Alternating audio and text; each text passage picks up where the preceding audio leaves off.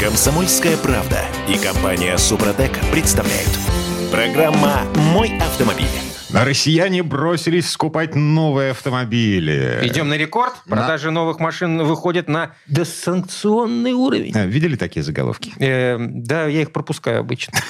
Тем не менее. а, Про- вот э- пролистываю, это- пролистываю. Это все пытается каким-то образом характеризовать то, что происходит с автомобильным рынком в нашей стране в 2023 году посреди лета, в начале июля. И давайте посчитаем вместе. Вот мы просто сложим э, плюсы и минусы. Тем более Дима это очень любит. Да, я Дмитрий Делинский. Я Кирилл Манжула. Я Олег Осипов у нас на связи, как третейский судья. Олег, доброе утро. Доброе утро. Доброе утро. Я скорее как оппонент в данном случае Кириллу. М. Пробуксовка дня. Так, ну давайте считать, что же они все-таки имели в виду, говоря о том, что мы выходим на досанкционный уровень по продажам машин.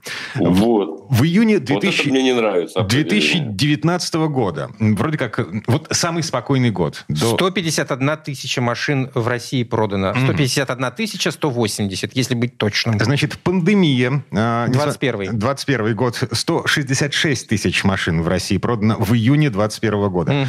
Санкции пошли дальше. В июне 22 года 31 тысяча машин. Окей. новых. Да, принимаем, вообще не вопрос.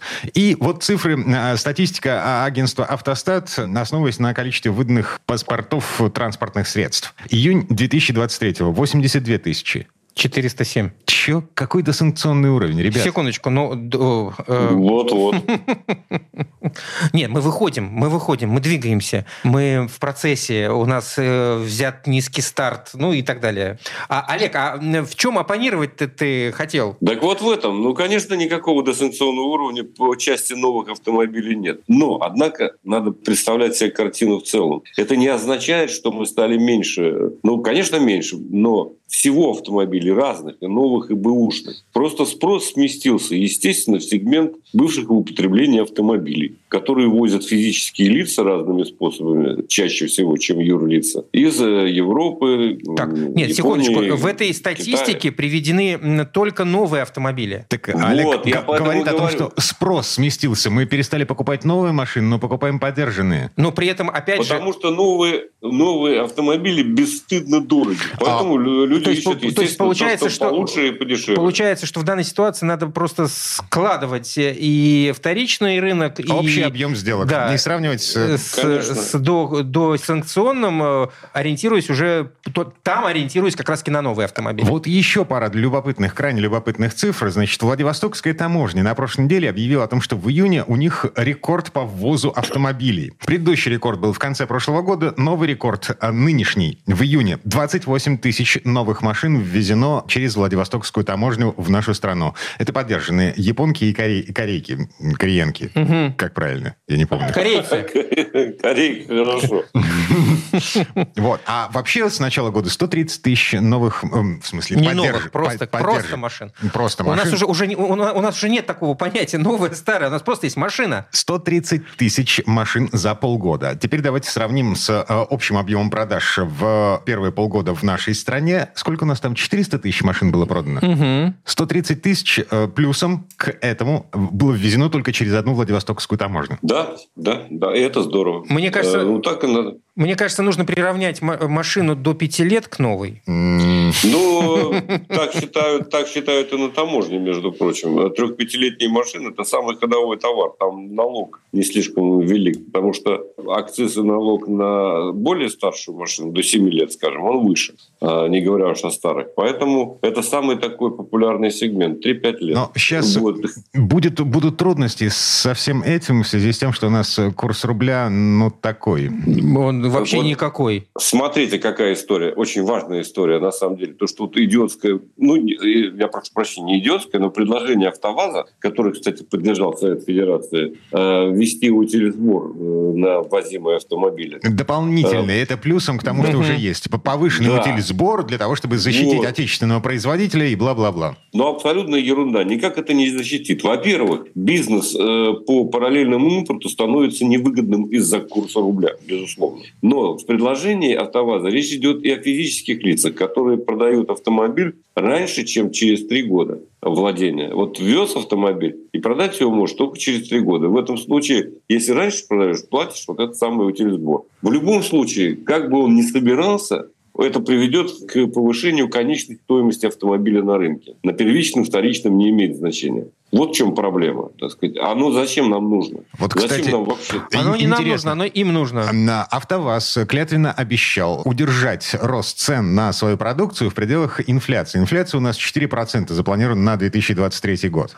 И АвтоВАЗ уже два раза переписывал ценники в этом году. Как они отреагируют на нынешнее падение рубля с учетом того, что значительная часть комплектующих, которые ставят на гранты, весты и нивы, она все еще закупается за границей. И это было бы полбеды еще. Во-первых, они тебе скажут, что, так сказать, повышается стоимость компонентов и так далее. Им есть что всегда сказать. Да, во-вторых, на самом деле, они новые производства, которые в Питере, скажем, у вас Но. осваивают, да, там да, уже будут китайцы. Да, они уже Все. там есть. Угу. И с натяжкой это можно назвать уже будет э, полностью стопроцентно отечественным предприятием, если кто-то хочет так Нет, ну, погодите, они же гордились тем, что они локализовали производство запчастей для Весты в связи с тем, что... Да ну что они, слушайте, они парктроников для гранта не могут найти тут здесь. Ну о чем мы говорим? Но найдут. Ну как, да, конечно, найдут, но она подорожает процентов на несколько опять же. Э, вот в этой, в, в, этой, в этой связи э, хотелось бы заботиться вопросом, а за счет чего у нас так или иначе ну, зафиксирован рост продаж автомобилей? Э, э, многие говорят, что это просто отложенный спрос и э, ажиотаж перед страхом, что вскоре они стоят, будут стоить вообще запредельных денег. Ну и Не, ну, народ распробовал автокредиты. Худо, да нет, бедно, криво, косо, но автокредиты работают. Да дело не в этом. Дело в низкой базе прошлого года. Это понятно почему. Э, вот и все. Собственно, главная причина, почему такой рост зафиксирован, это низкая база прошлого года. В прошлом году, машины, 30... в прошлом году машины не продавали в связи с тем, что народ что-то боялся. Вот. Сейчас ну, конечно... рост продаж машин фактически в два раза по сравнению с июнем прошлого года. А народ очнулся, народ начал покупать машины. Ну так в этой связи, мне кажется, если не остановится падение рубля, то к ноябрю мы зафиксируем фиксируем жуткое падение. Опять? Ну, естественно. Ну, так а что, люди э, реализуют э, вот это вот отложенное да, желание, они выгребут все то, что было введено еще по старому курсу, и далее, далее будет... И далее, если, если останутся правила игры сегодняшние, значит, далее к ноябрю, вне зависимости от курса, основной спрос будет сосредоточен на рынке БУ автомобилей. То, что я говорил. Вот, Это соответственно, в, соответственно в, э, когда мы будем смотреть на э, список проданных новых машин, мы обнаружим вновь э, падение по сравнению, там, не знаю... Слушай, вот давай честно, да? Трехлетняя какая-нибудь Шкода или кто-то еще, так сказать, ну, на, на порядок пристойнее да. едет, чем новый китайский Согласен, в 10 раз согласен, но давайте задумываем, задумаемся, а человек, покупающий Шкоду, задумывается о таких вещах, сколько будет стоить владение этим автомобилем в нашей реальности. Ой, Если... я вас умоляю. И вот я могу точно авторитетно сказать, что не дороже, чем владение китайским автомобилем. Любым. Без исключения. Ну, Точка. Ладно. А, я попробую... Не, ну, ну просто это опыт показывает. Вы посмотрите. Люди же покупают, возят, так сказать, обслуживают, меняют запчасти. Никаких проблем. Это пока. Ну, что мы придумываем там, так сказать? Нет, ну, конечно. Надо готовиться к чему? К лучшему, я считаю, не к худшему. Так что пока пропускаю мимо ушей. Um... Совет от э, Олега Осипова.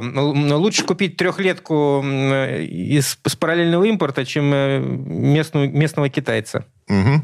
Так, ладно, Москвич 3И за 3,5 Кстати, миллиона. рост продаж москвича У... зафиксирован. Дим, ты видел эту да, статистику? уму непостижимо. Уму непостижимо. Они отмечают, вот новость, по-моему, там, не знаю, нескольких дней. Полторы тысячи машин за один месяц продали. Да, но там вообще э, было за квартал 600 машин, по-моему, до этого были, угу. была статистика. Народ распробовал. Э, так, и, так и такой заголовок и есть. Народ распробовал. Если бы он распробовал, он покупал бы не тысячу там с чем-то, а Там, возможно, 10 просто зефи- зефирки разложили по, по салону. Ладно, а, еще одна штука в проброс, ну просто чтобы вы знали. А, Можно проходить мимо, а, даже не обращая на это внимания. В Госдуму вносит очередной проект закона о штрафах и лишении прав за опасное вождение. Значит, 5 тысяч рублей штраф, лишение прав. Все это за шашечки на дорогах. До сих пор окончательно точно не сформулированное. Короче говоря, одна либерально-демократическая партия в нашей стране обратила внимание в очередной раз на то, что в правилах дорожного движения прописано понятие «опасное вождение», а в административном кодексе ни слова по поводу того, как за это наказывать. Э, В общем, в очередной раз кто-то решил попиариться. Ну и да. Эм, Всем спасибо, мы свободны. Олег? Да, и последнее, последнее, так сказать, замечание. Никто не мешает сейчас э, привлекать к ответственности тех, кто играет в шашечки на дорогах. Этим надо заниматься госавтоинспекция. Банальная вещь, ровно как и предложение от э, некой либерально-демократической партии. Капитан очевидности Олег Осипов, я Дмитрий Делинский. Я Кирилл Манжула. И на всякий случай напомню, что по итогам первых пяти месяцев в этом году э, госавтоинспекция официально регистрирует рост аварийности на дорогах и рост смертности. Не, извините, мы э, стали хуже ездить. Вернемся буквально через пару минут. Комсомольская правда и компания Супротек представляют. Программа «Мой автомобиль». А сейчас камин будет. Э, Я долго хотел в этом признаться, но... Ого. Я сараевод. Вот принципиальный Подожди, сараевод. кого вот? Сарая.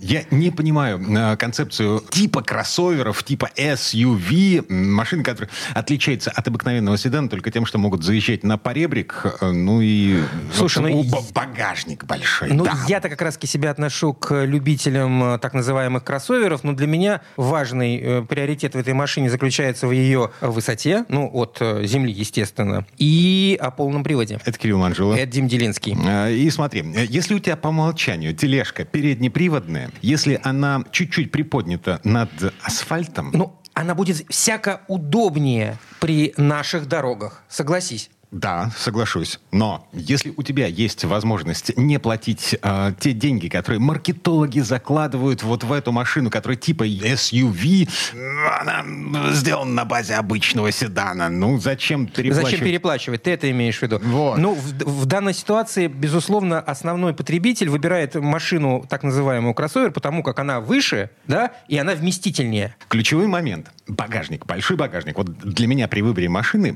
прямо сейчас, поскольку у меня жена, ребенок и такой э, образ жизни перекати поле. Мы много ездим на природу вместе с палатками, с велосипедами, вот со всем этим скарбом. Вот. Вместительность багажника э, номер один.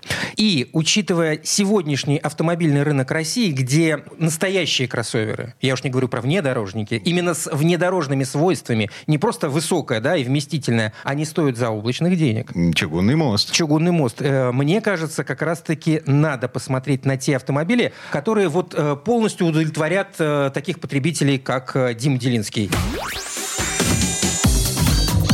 С конвейера. Короче, я никогда не думал, что я буду присматриваться к отечественным машинам, но я присматриваюсь э, к новой Весте, Лада Веста, которая SV Cross, которая универсал еще на 2,5 сантиметра выше, чем обычная машина. Ибо этот автомобиль э, по своим характеристикам очень сильно приблизился вот к тем м, показателям, которые раньше мы э, видели исключительно в кроссоверах. Смотри, а, значит, во-первых, цифры. Я же люблю цифры, да? У Ты обычного просто седана... жить без них не Да. можешь. Значит, у обычного универсала, у обычного седана, у новой Весты 178 миллиметров от асфальта до днища. А, у- Дорожный просвет, так да, называемый. У SV Cross 203 миллиметра. Уже выше. На 2,5 сантиметра. А вот этих 2,5 сантиметров мне лично в моем старом универсале, на котором я сейчас езжу, мне не хватает в тех местах... А у тебя как раз-таки 178? Да.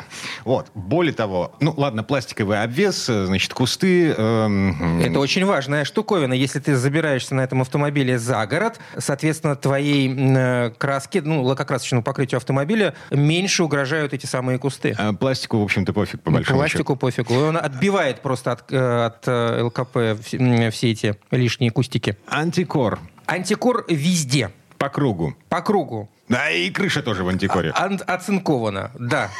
Вообще роскошно. И вот в таком случае у меня возникает вопрос. Какого черта, а, значит, вот эти маркетологи предлагают мне купить, ну, по большому счету, обычную машину, которая позиционируется как типа кроссовер за условные там 2, 2,5, 3 миллиона рублей. Вот. О чем говорит Дима? Я сейчас поясню. Я не буду называть марки. Но посмотрите на отечественный рынок. А, все вновь пришедшие неотечественные производители автомобилей на прополую предлагают нам так называемые кроссоверы, и куда ни плюнь, везде пол, э, полного привода нет, только передний. По умолчанию. По умолчанию. То есть да, даже можем уже не смотреть на характеристики. Новый автомобиль появился, в кузове вроде бы кроссовер, смотрим, передний привод. А деньги просят, как раньше просили за кроссовер. Так, еще один плюс новой Весты. На самом деле, это хорошо знакомая машина. Абсолютно предсказуемая железка. Двигатель, трансмиссия, никаких кардинальных изменений не претерпели. Ремонтопригодность, доступность запчастей не изменилась. Короче, мастерам в сервисах не придется смотреть на это железо, как баран на новый ворот. Угу. Ну и, да, подвеска это Макферсон спереди, рычаги сзади. Ну, все классическое. Угу. Классическое под российским условиям. Я имею в виду, да, по российским условиям, да, безусловно. Так, а перемены по сравнению с тем, что было. Основные перемены во внешности. Не кондовый пластик в салоне. Все, кто сидел в этом автомобиле, кто участвовал в тест-драйвах, э, все журналисты, с которыми я поговорил, отмечают этот факт э, чуть ли не сразу. Да, пластик стал э, действительно приятным на ощупь, и он ну, перешел определенный такой, знаешь, низкий уровень и стал уже на уровень выше. То есть это не... А это, а это влияет на ощущение. Ведь э, ты большую часть времени, пользуясь автомобилем, автомобилем, находишься в салоне. Ты не бежишь за ним и не смотришь, как он блестит на солнце, твой кузов. Ты сидишь в салоне. Это очень важная штуковина. Так, запуск кнопки. Это мы э, про базовые про вещи. базовые. Да. Но в базе запуск кнопки. Кондей в базе.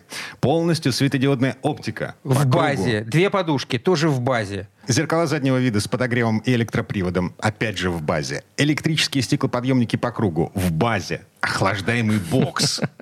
Ну, э, вот Диме с его семейством будет э, что положить в этот охлаждаемый бокс. Э, точно шоколадки и банки какой-нибудь газировки. Газировку пьете? Нет, водичка в дороге. Водичка тоже будет прохладная. Мы прививаем ребенку здоровый образ жизни. Если ребенка сажаешь на велосипед, бедный ребенок, местности, вы лишаете ее детства. Так, за 50 тысяч рублей вот в эту базовую Весту можно добавить еще центральный подлокотник с боксом, сиденье водителя с регулировкой по высоте и поясничной поддержкой, подогрев передних сидений, обогрев ветрового стекла. Это важно в нашем климате. Эм, парктроник задний. Задний, задний. А, значит, наружные зеркала в цвет кузова, наружные ручки двери в цвет кузова, но это по поводу экстерьера, это для эстетов. Ну и еще можно добавить за определенные деньги, а именно за 29 тысяч, да, это набор стандартных аксессуаров. Коврики в салон, коврики в багажник, амортизаторы капота, э, защита картера, защита, защитная сетка радиатора, дефлекторы лобового стекла, накладки на пороге. Ну, в общем, здесь смотрите, выбирайте. Можно это и не делать. Mm-hmm. Можно сделать это самостоятельно, если захотите сэкономить. Так, и в топовой комплектации, это мы говорим про седан. Mm-hmm. Вот. А, не про эм, универсал, не про сарай. Вот, это про седан. В топовой комплектации доступна зональная подсветка салона. Поясни, что такое зональная подсветка салона? То есть там э, ноги подсвечивают, что именно? А, а ты имеешь в виду спереди спереди, фонарь и сзади фонарь? Отдельно. А, в этом плане. Угу. Окей. Значит, э, зеркала в козырьках. Прикинь, в базовой комплектации зеркал в козырьках. Слушайте, это просто шаг вперед. Вот. А, очешник. Дим, тебе понадобится. Мне-то, кстати, тоже очкариком. Регулировка сидений по высоте и поясничная поддержка. Вот это важно. Мы на дальняк очень часто ездим. Вот. А, лабаш с подогревом мы уже где-то говорили. Нет, мы говорим, говорили по поводу... А, ветрового стекла. Да, да, да. да, Мы говорили про... Вот, за 50 тысяч Весту в базовую можем добавить. Вот. И задний парктроник это э, входит в комплектацию э, под названием «Техно». Э, это за отдельные деньги, по Угу. Полтора миллиона рублей эта штука стоит РРЦ. Ладно, так или иначе, машина побогатела. Безусловно, побогатела. Чтобы разобраться во всех э, допах, э, во всех э, отличиях между, между вестами, которые сейчас выпускаются в разных кузовах, посмотрите просто на сайте. Конфигуратор. Конфигуратор, да. И там Потыкайте есть, самостоятельно, да, легче будет. Сравнение вот этих самых комплектаций с детальным описанием того, что там есть и чего не предусмотрено в принципе. Что меня напрягает во всей этой истории? История. Значит, э, двигатели пока еще только 90 эм, на 8 клапанов и... И 16 клапанов э, на 106. 106 лошадиных сил. Я жду не дождусь с нетерпением, когда АвтоВАЗ вернет на конвейер а, двигатель 1.8. Обещали. Обещали 1.8. Плюс сейчас с этими двигателями, о которых сказал Дима, идет исключительно механика. Э, Старая, всем известная. Все мастера уже ее перебирали миллион тысяч раз. э, Что, безусловно, плюс, но механика. Пять ступок. А, И да, вот к, к вопросу о том, что еще в салоне. Значит, а, в базовой версии э, новой Весты только аудиоподготовка. Вот. А уже дальше начинается интересное. Там м, цифровая приборка, например. И самое главное, мультимедийная система Lada Enjoy. Два типа. э, 7-дюймовая и 10-дюймовая. По функционалу не отличаются друг от друга, а, только размером. Вот. Слушай, ну иногда размер имеет значение. вот об этом молчим. Молчу.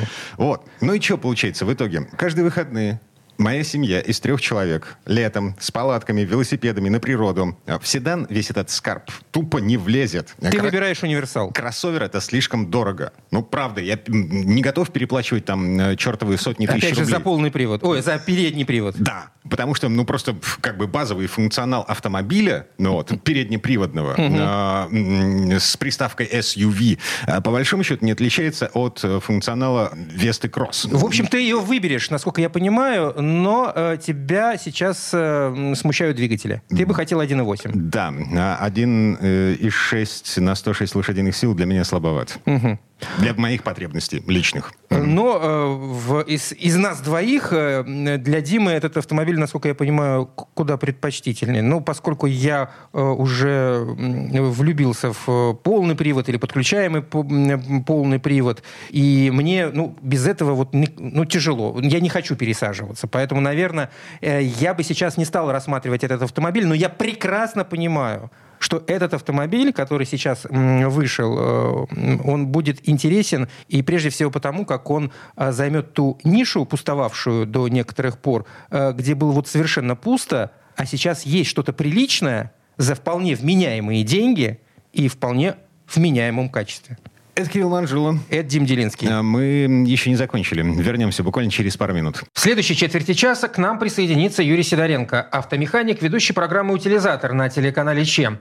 И поговорим о том, как страшно теперь ездить по дорогам общего пользования. В одном потоке с машинами, одна фара которых стоит до полумиллиона. Комсомольская правда и компания Супротек представляют. Программа «Мой автомобиль». Денежки считаем в этой четверти часа. Любим мы это делать. А, денежки, ну, в общем, такие. Наши? Маленькие денежки. Ничего себе маленькие. Э, 400 тысяч. Это максимальный размер выплаты по ОСАГО. И на что теперь этих денег хватает? Да ни на что их не хватает. Я Дмитрий Делинский. Я Кирилл Манжула. А на этот вопрос сакраментально отвечать будет автомеханик, ведущий программу «Утилизатор» на телеканале ЧИ Юрий Сидоренко. Юр, доброе утро. Юр, привет. Доброе утро всем. А это вообще законно? Ну что, не дай бог нам попасть в такой замес, в котором э, мы, э, в общем, сталкиваемся с в финансовых интересах со страховой компанией. Ну, а с другой стороны, что? ОСАГО у нас э, подразумевает некий минимум, который нам выплатят в случае, если нас- наступит эта самая гражданка, да? Как-то... Слово Гражданская цензурное ответственность. Да, да, да, да, да. Вот. э, И этот минимум 400 тысяч. Ну, чего вы хотели? Это максимум. Э, Точнее, максимум, да. Максимум, который похож на минимум. Да, максимум по железу. Вот. Окей, на- значит, мы разбили машину, дорогую машину. Мы разбили ее не в сметку, она еще подлежит восстановлению. И, и чё? У нее одна фара может стоить 400 тысяч. Так значит, если ты владелец дорогущей машины, будь любезен, застрахуй ее дополнительно. Слушайте, но история такая, то что страховать надо недорогущую машину дополнительно. Они, как правило, застрахованы. Тут вообще надо зрить в корень, как говорится. Вот эти 400 тысяч, они появились уже когда? Ну, э, лет 6, наверное, или 7 назад. Вот этот вот объем вот этих э, выплат. После этого э, ОСАГО у нас очень сильно подорожал. Ну, понимаете, то есть вообще происходит бред, честно говоря.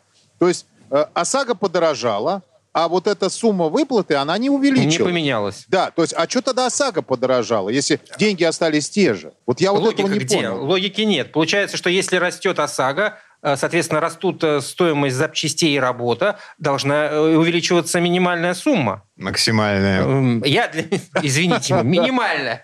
Ну, да, максимально минимальная сумма, я тогда, я средний возьму. Вот, и получается, а ничего не увеличивается. Что делать? Если раньше это, ну, как бы 400 тысяч, в принципе, хватало, я могу сказать, э, было э, лет, лет 10 назад, этого хватало. То есть вот точно хватало э, на то, чтобы сделать машину. Даже иногда премиум-класса. Потому что, например, у нас... Да ба- банально, 10 лет тому назад, 10 лет тому назад 400 тысяч – это почти 10 тысяч долларов. Да. Хорошо, давайте по-другому измерим. 400 тысяч – это хорошая машина трех-пятилетка 10 лет назад или новая Гранта? Вариант. Да, новая. Сейчас 400 тысяч – это, во-первых, уже меньше 5 тысяч долларов. И купить на эти 400 тысяч что-то приличное на э, вторичном авторынке невозможно. Так, хорошо, давайте вернемся все-таки к раздолбанным запчастям. Вот. А, а, Что можно заменить на помятой, разбитой машине на эти самые 400 тысяч? И что делать, если мы не вписываемся в... э, Хорошо, давай по- подойдем с другой стороны. Окей, а, я застрахован а, а, по ОСАГО. У Так. меня вполне ничего себе дешевая машина. Вот. Но не дай бог я впилился в задницу Мерседесу. Вот, все. Все, можно сразу же идти и понимать, что на, на, на, на того, кто впилился, подадут в суд. Потому что 400 тысяч не хватит ни на что. Ну, смотрите, очень просто. Э, Если взять, например, задний бампер на... э, ну, ну, он, он будет стоить больше, ну, допустим, 220 Мерседес. Допустим, это он не самый новый, ну, и не самый старый, будем так говорить, он стоит э, нормально. В общем, он где-то будет стоить порядка 185. Кошмар. Новый. Новый, да, оригинальный. Есть БУ, можно поискать БУ, но их становится все меньше и меньше. Что машин-то мало. Вот. И цены на запчасти БУ тоже начинают уже расти. А не оригинал никто ставить не хочет. Ну, как бы, ну, это, ну, представляешь, у- у человека машина, да? У человека машина, он ехал на Мерседесе, никого э, не трогал, и вдруг там прилетает какая, какой-то автомобиль, ну, старенький, прилетает ему в заднюю часть машины. Он просто стоял на светофоре. У него была хорошая машина. И потом ему предлагают э, в страховой компании, да, езжайте в автосервис. Он приезжает в автосервис, а те говорят, а вы знаете, а мы не можем вашу машину сделать вот по этой стоимости.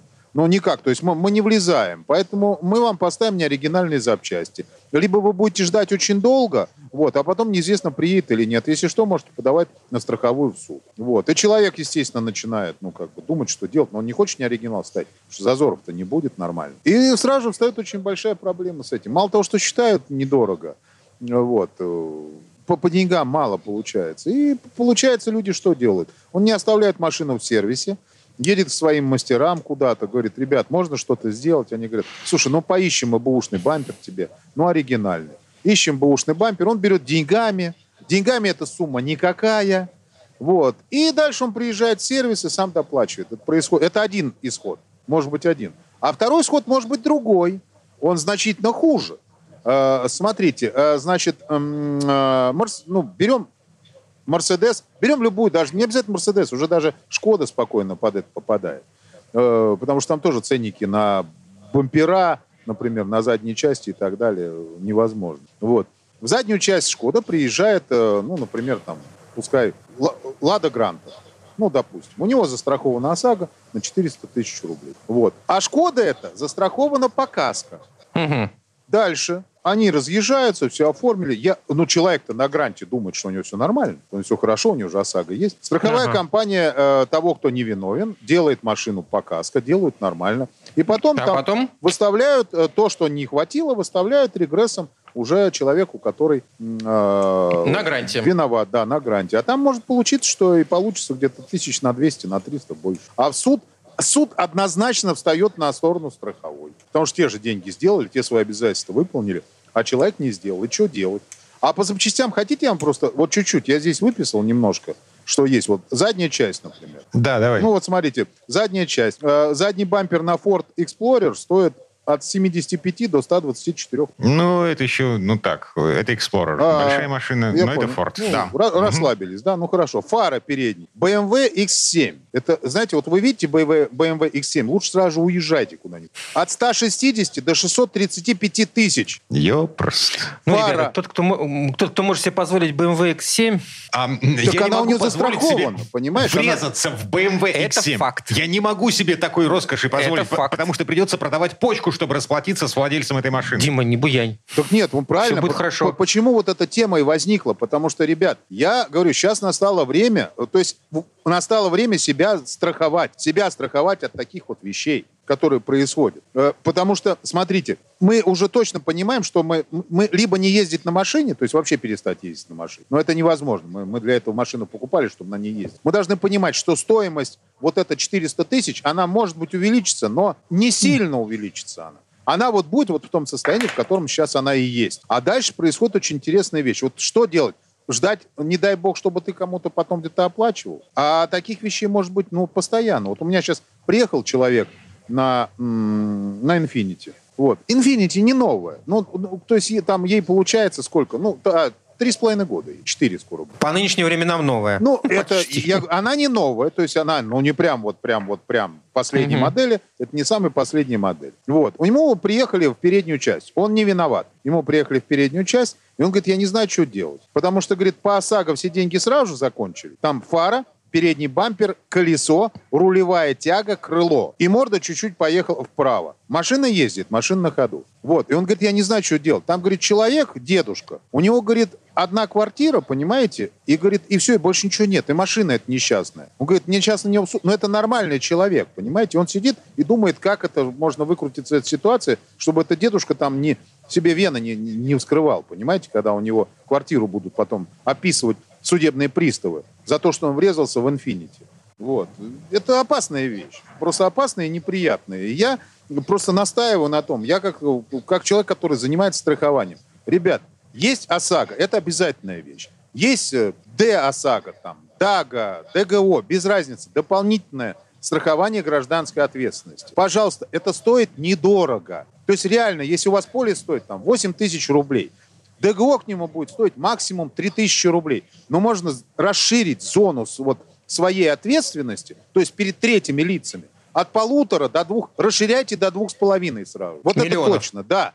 И будет это стоить плюс 3000 рублей. Хорошо, 4000 рублей на год. Но вы будете спокойно ездить, понимая, что у вас вот такая вот есть вещь. Это не значит, что можно после этого, как хочешь ездить и во всех врезаться. Нет, ну, по крайней мере, вы будете знать, что у вас это перекроется. Но при этом это надо Черт. делать, да.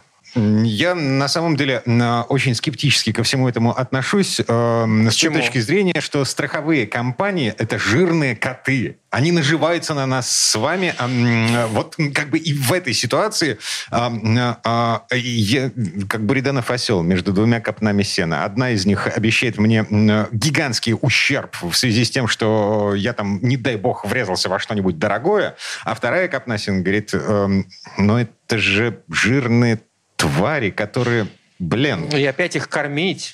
Но смотрите, здесь ситуация какая. То, что если это делать в страховой компании в нормальной, которая имеет имя, не какой-то левый, то, как правило, потом эта зона ответственности будет страховой компании. И разбираться с, с другой страховой компанией будет она. И если вд- вдруг к вам будут какие-то претензии, если весь договор заполнен правильно, то есть его, конечно, надо прочитать. Потому что там, может быть, там какие-то вычеты, э, расчет. Я, я видел такие договора. Поэтому я не со всеми страховыми компаниями работаю. Вот, там есть, например, написано, что не оплачиваются машины премиум-класса. Почему-то. Вот, вот понимаешь, я, я прочитал, мне человек привез, я говорю, а ты что застраховал? Он говорит, ну как, вот до, до трех миллионов не расширили. Я вот у кого бить собрался, премиум-класса нет. А премиум-класс у нас, вы же знаете, как он считается. Он же не считается от уровня машины. Это, это не Ламборгини. Это, это может быть обычный Мерседес. Тоже премиум-класса машин. Почему нет? Застрахуйте ОСАГО, это обязательно. И сделайте ДГО. Именно в этой же компании желательно делать. И би- выбирайте нормальную компанию. Юрий Сидоренко, автомеханик, ведущий программы «Утилизатор» на телеканале ЧЕ был у нас на связи. Юр, спасибо. Спасибо, Юр. Большое спасибо, всем удачи. Ну, а мы вернемся буквально через пару минут. В следующей части программы у нас Федор Буцко. Поговорим о деньгах, о том, стоит ли сейчас ввязываться в автокредиты. Комсомольская правда и компания Супротек представляют. Программа «Мой автомобиль». Ну что, растет благосостояние россиян? Ну, во всяком случае, благосостояние банков точно растет. шагами. 81 тысяча автокредитов выдано в России за май месяц. Россияне влезли в долги на общую сумму 118 миллиардов рублей. С одной стороны, понятно, ездить на чем надо. Если раньше на машину в среднем по больнице можно было как-то худо-бедно накопить, то сейчас цены такие, что, мам, дорогая, влезание в долги выглядит вполне логичным решением проблемы. Ну и плюс все-таки курс валюты растет, людей, естественно, это пугают, бегут, э, бегут быстрее, отложенный спрос и все дела. Люди, куда вы бежите? Куда-куда? За машиной. Это Кирилл Манжулов. Это Дим Делинский. И Федор Буцко о подводных камнях автокредитов. Федь, доброе утро. Доброе утро. Доброе утро. Пробуксовка дня. Так, а, ну что, со статистики начнем или с главного вопроса? Какой у тебя Да с главный чего вопрос? хочешь, с того и начнем. Понятно, что все мы в в долг... э, Знаешь, когда начинаешь жить в долг, оно, оно же как... э, Оно затягивает. Да? То есть сначала думаешь, да не, не хочу я в этот банк деньги носить. У них там и так много. Банки же богатые, у них и так там денег много лежит. Что им, мои, что ли, еще нужно? А потом как-то по чуть-чуть, по чуть-чуть. Тут кредитную карточку тебе вроде не хочу брать, но всунули. Тут там, я не знаю, какую-нибудь технику ты купил, а там, глядишь, уже и до машины добрался. Так получается, что люди берут кредиты. Слушай, ну вот наш коллега на днях э, закрыл ипотеку. Он устроил Да, праздник по этому да, поводу. да, да, да. Свободный абсолютно человек может тратить э, деньги на всякую фигню. Ага, сейчас возьмет автокредит.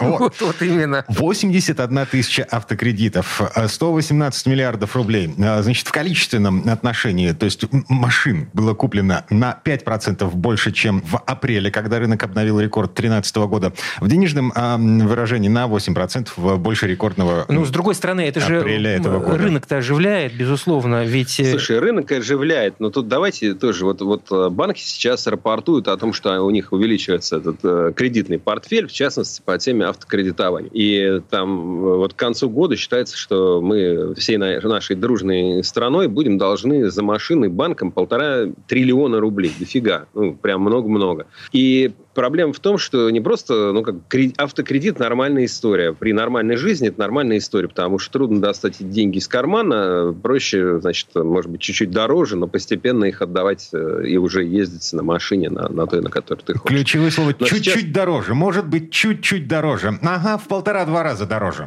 Почему? Ну, средняя ставка там полу- получается там э, эдак э, процентов 15-16 сейчас, да? Автокредит если мы вот эти пи- 16 процентов... Секундочку, а откуда мы берем такие цифры? Подождите секунду. Автокредит 15% сейчас? Ну, что-то в этом духе, да. Есть госсубсидии, есть э, кредит с Мгм. господдержкой, но он распространяется э, далеко не на все машины и Ну, далеко не на всех Не, покупателей. ну за та- такие деньги бы я точно бы не влез в кредит э, в автомобильный. 15% Ну, это... 15 процентов, да. Ну, 14-15. Ну, давайте так тоже считать. Ведь, собственно, главная история с автокредитом. Н- Нужно очень хорошо подумать, брать его или не брать. Потому что были времена более сытые, да, и вот нам все рассказывали о том, что вот, давай, купи, там, тачка клево, а еще купи ее подороже, на- нужно потратить процентов на 20 больше, чем собирался, тогда вот будет тебе кайф и радость, вот возьмешь то, что хочешь, вообще ты один раз живешь, и все вот это вот. Сейчас эти лозунги такие радостные, маркетологические, банковские, они, ну, не столь актуальны, потому что, ну, понятно, да, сейчас вот курс там колеблется, и люди думают, надо купить сейчас, потому что потом будет дороже, вообще к ней не подберешься. Надо всегда помнить, что машина не является инвестицией, да, вот, э, если это, конечно, не средство заработка. Если вы на машине работаете, вы таксист, доставщик, курьер, вы, я не знаю, занимаетесь обмерами там квартир там перед ремонтом, вам нужна машина, вам с собой стремянку возить и два чемодана с оборудованием. Ну, понятно, это ваше средство труда. Если же это не является средством труда, просто вот, ну, не хочу в метро или там, не знаю, и так далее, да, то это э, покупка машины это только траты. И нужно правильно эти свои силы и возможности рассчитывать. Ну, вроде бы это простая такая финансовая грамотность. Но мы иногда очаровываемся какими-то идеями и просто об этом забываем. Поэтому вот у нас сейчас как раз люди немножко попривыкли к ценам, а жить хочется и ездить хочется. И поэтому вот, собственно, у нас этот рынок автокредитования бьет какие-то там рекорды. Но, опять же, рекорды он бьет не по количеству проданных машин, а по количеству денег. То есть там средний размер кредита два года назад был миллион, а теперь полтора. Но вот э, вопрос же в том, что это отдавать как-то надо, да? А, а чем отдавать? Это же известно, что берешь, ты, так сказать, э, чужие, чужие на время, отдаешь да? свои. Мгм. Отдаешь свои навсегда. И поэтому, когда вот вы собираетесь эту машину купить э, в кредит, нужно четко понимать. Ну, например, то, что а машина в залоге остается, да, что пока вы этот кредит не погасите, автомобиль остается в залоге у банка. Страховка, нужно про нее не забывать. Если вы покупаете машину в кредит, вам наверняка предложат э, не только ОСАГО полис оформить, но, конечно же, и КАСК. И это, в общем-то, логично, потому что значит, следующей зимой Наверняка. Ам, ну да, тебе не, оформят. на крышу, и будете вы с кредитом без машины. Тебе ну, надо не, оформят автомобильный кредит без каски. Причем эта каска будет э, по максимальной стоимости. Более того, сейчас те же банки.ру, вообще весь интернет наполнен жалобами на произвол дилеров и банков при оформлении автокредитов. Они навязывают всевозможные дополнительные услуги. Сервисы типа, как же это называется, ставка автомобилиста, дополнительная страховка, помощь в дороге. Это все за сотни тысяч рублей, которые ты переплачиваешь сверх Да, стоимости господи, машины. если ты... И без этого, без, без твоей закорючки под этим договором, Дим, тебе не тут продадут всё- эту машину. Тут все очень просто. Как правило, тебе дают кредит, если ты выполняешь определенный минимум. Потом они начинают хитрить и на этот минимум накручивают какие-то макси- э, дополнительные опции. Когда ты берешь этот кредит, ты идешь в страховую и отказываешься от этих опций. Ты в течение двух недель по законодательству имеешь право отказаться от... И тебе возвращают всю эту вот э, фигню, а кредит ты уже взял. Чё, А, какие проблемы? Слушай, ну, работает? про- проблема в том, что лю- люди часто не считают. Да? Я одно время работал в такой программе на НТВ, такой автомобильно-правовой. И я обычно ра- раньше всех на работу пр- приходил, там, особенно, вот, знаешь, мне за- запомнилось несколько раз, это было по понедельникам с утра. В редакции звонит телефон. Он вообще-то на сайте не висит, но люди же у нас Шерлок Холмса все достают. И вот, ну, ну хорошо, звонит телефон. Алло. И дальше вот дважды были звонки, когда люди рассказывали о том, как они в пятницу купили машину себе в кредит. И в субботу отмечали, в воскресенье вроде как протрезвели, посмотрели на бумажки, и выяснилось, один, я помню, купил тогда Рено Дастер за 2 миллиона, но он тогда стоил 750 тысяч рублей в той комплектации. Как получилось 2 миллиона? Да потому что пришел в какой-то вот шараш-монтаж автосалон, и там ему э, долго его поили кофе, долго там что-то ему рассказывали, он какие-то документы все время подписывал, они все время оказывались предварительными.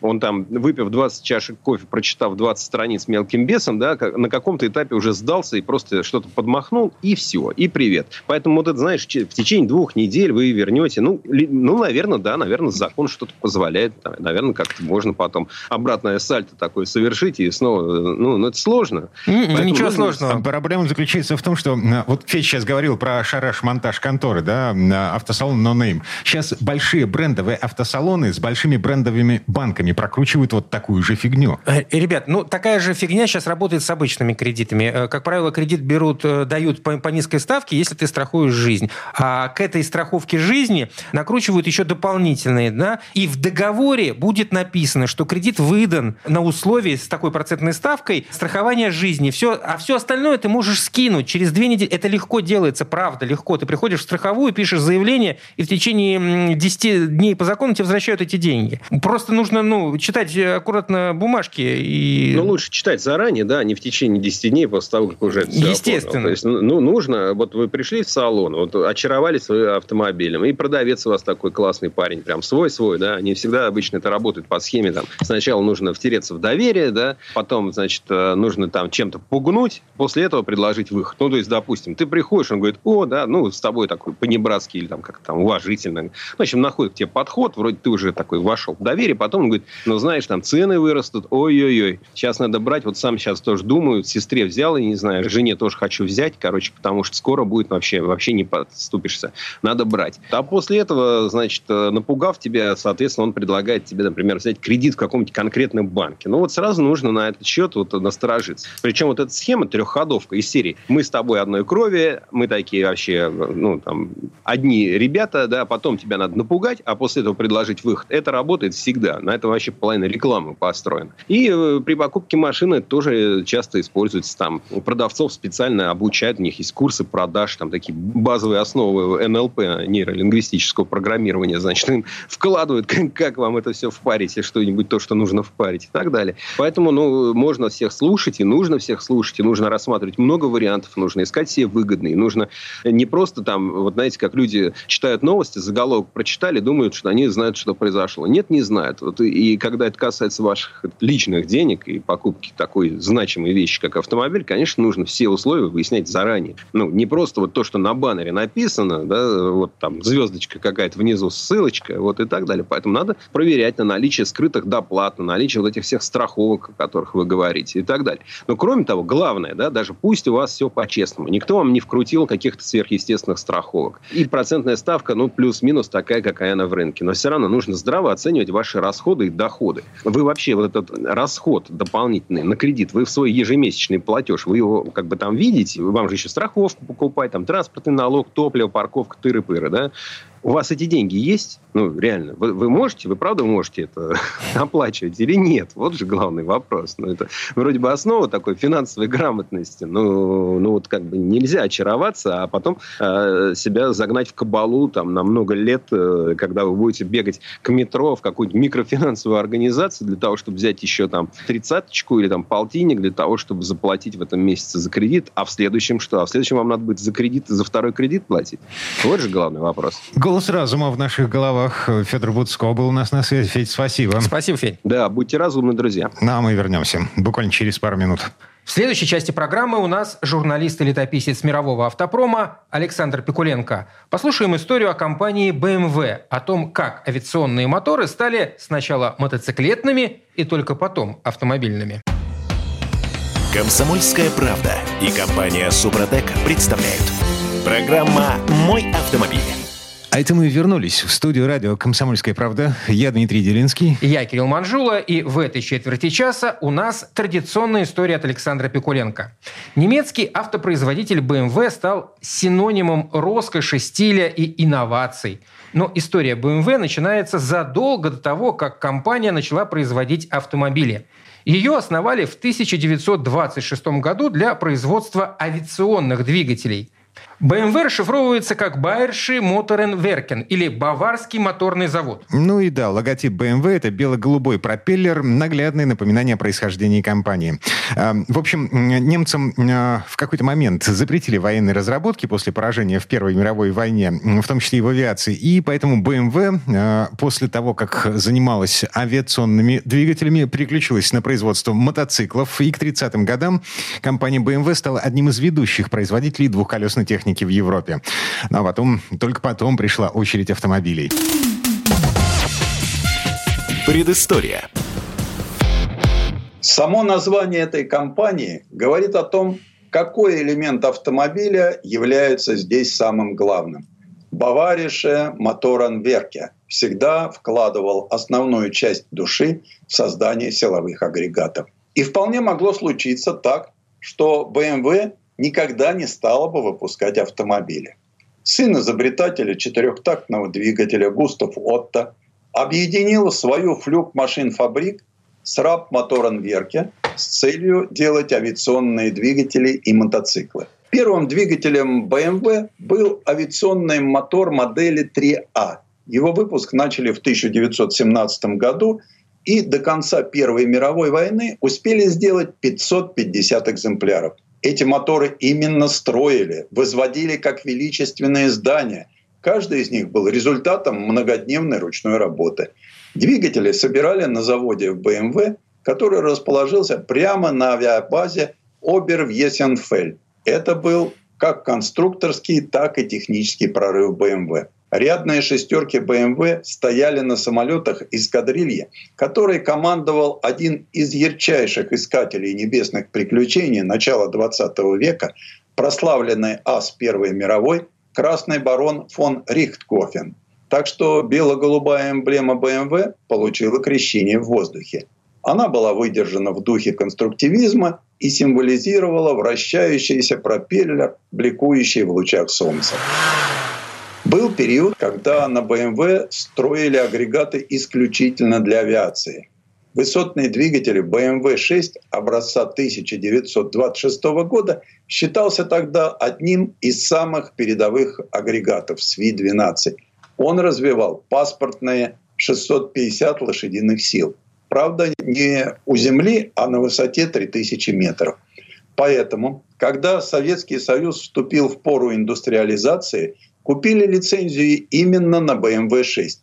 Начиная с 1930 года на бывшем заводе «Русский Рено» в Рыбинске до начала Великой Отечественной было сделано почти 28 тысяч моторов BMW, переименованных в М-17, втрое больше, чем оригинальных немецких. Причем ими комплектовали не только самолеты Туполева и Поликарпова, но и танки. Именно М-17 в сухопутном исполнении стал основным двигателем для танковой армады БТ-7, Т-28 и Т-35, которую готовили в начале 30-х для броска на Запад.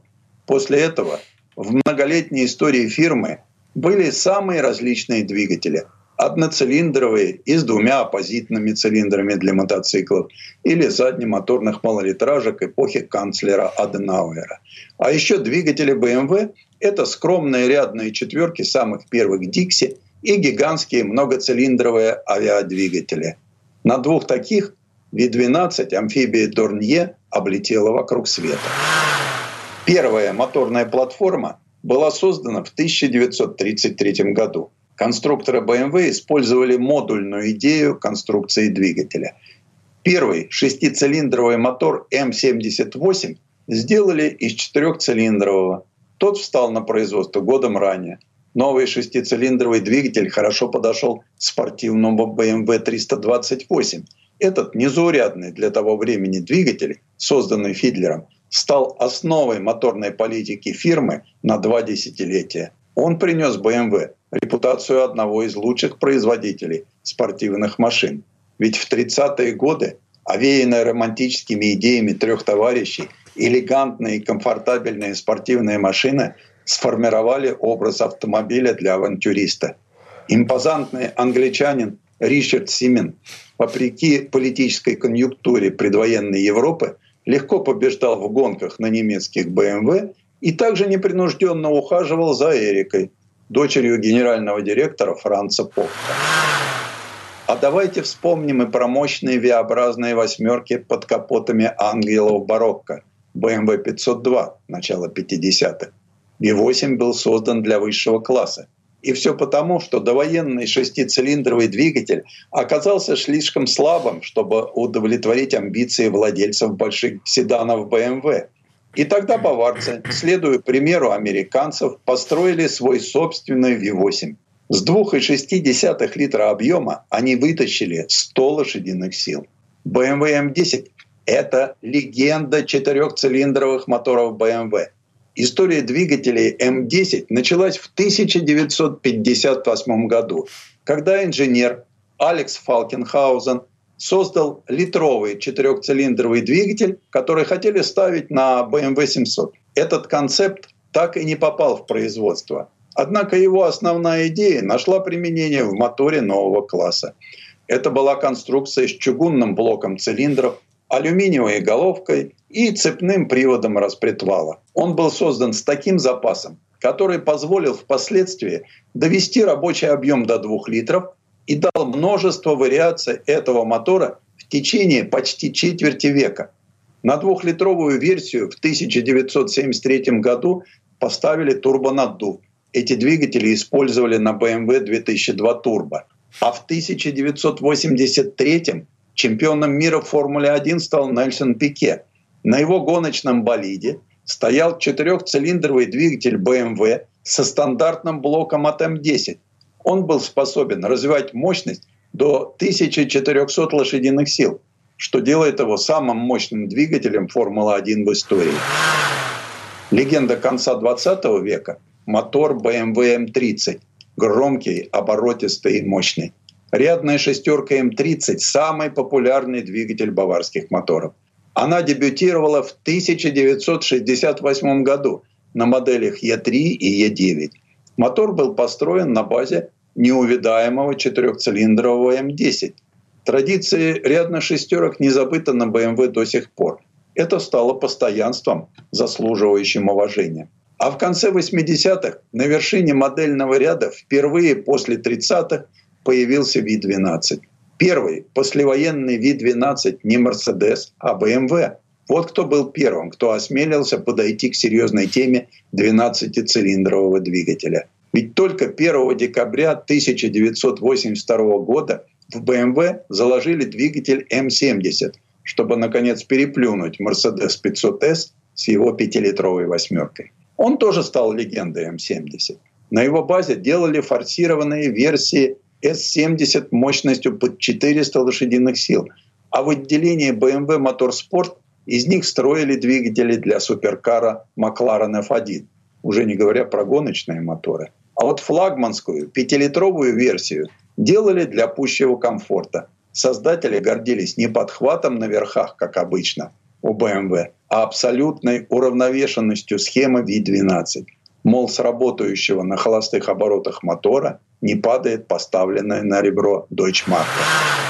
Дизель в размере V8 это было очень необычно. BMW сначала долго убеждал клиентов о его преимуществах в массовых автомобилях, а затем и в высшем классе. BMW выступила в пользу мотора с воспламенением от сжатия в 1998 году, представив модель М67. Это был V8 с двойным наддувом, впрыском Common Rail и четырьмя клапанами на цилиндр. Этим мотором пользовались и железнодорожники. Редкий случай, когда моторы BMW оказались на рельсовом транспорте. Дорожный 10-цилиндровый двигатель S85 был основан на решениях, которые применяли на гоночном BMW Zauber F1. Он весил немного больше, чем блок V8 и раскручивался до 8,5 тысяч оборотов. Без какой-либо форсировки он достигал мощности в 507 лошадиных сил и использовался в самых быстрых моделях BMW M5 и M6. Отменные параметры баварских двигателей всегда сочетались с выдающимся стилем автомобилей. Ведь к нему в разное время приложили руку талантливые стилисты. Рудольф Шляхер, Альберт Герц, Джованни Микелотти, Поль Брак и Джорджетто Джорджаро. Предыстория. Сан Саныч, спасибо. Это был Александр Пикуленко, летописец мировой автомобильной индустрии. И у нас на этом все на сегодня. Дмитрий Делинский. Кирилл Манжула. Берегите себя. Программа «Мой автомобиль».